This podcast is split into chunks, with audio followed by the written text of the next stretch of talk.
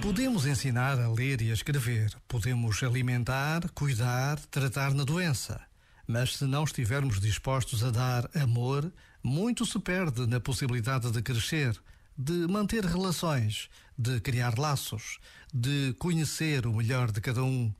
Porque sem amor até se cresce, mas por dentro lembram as árvores que não dão fruto ou as sombras que não refrescam. Neste início de um novo ano escolar, é preciso estar consciente da importância do amor gratuito na vida de todos, especialmente na vida dos mais novos. Este momento está disponível em podcast no site e na app.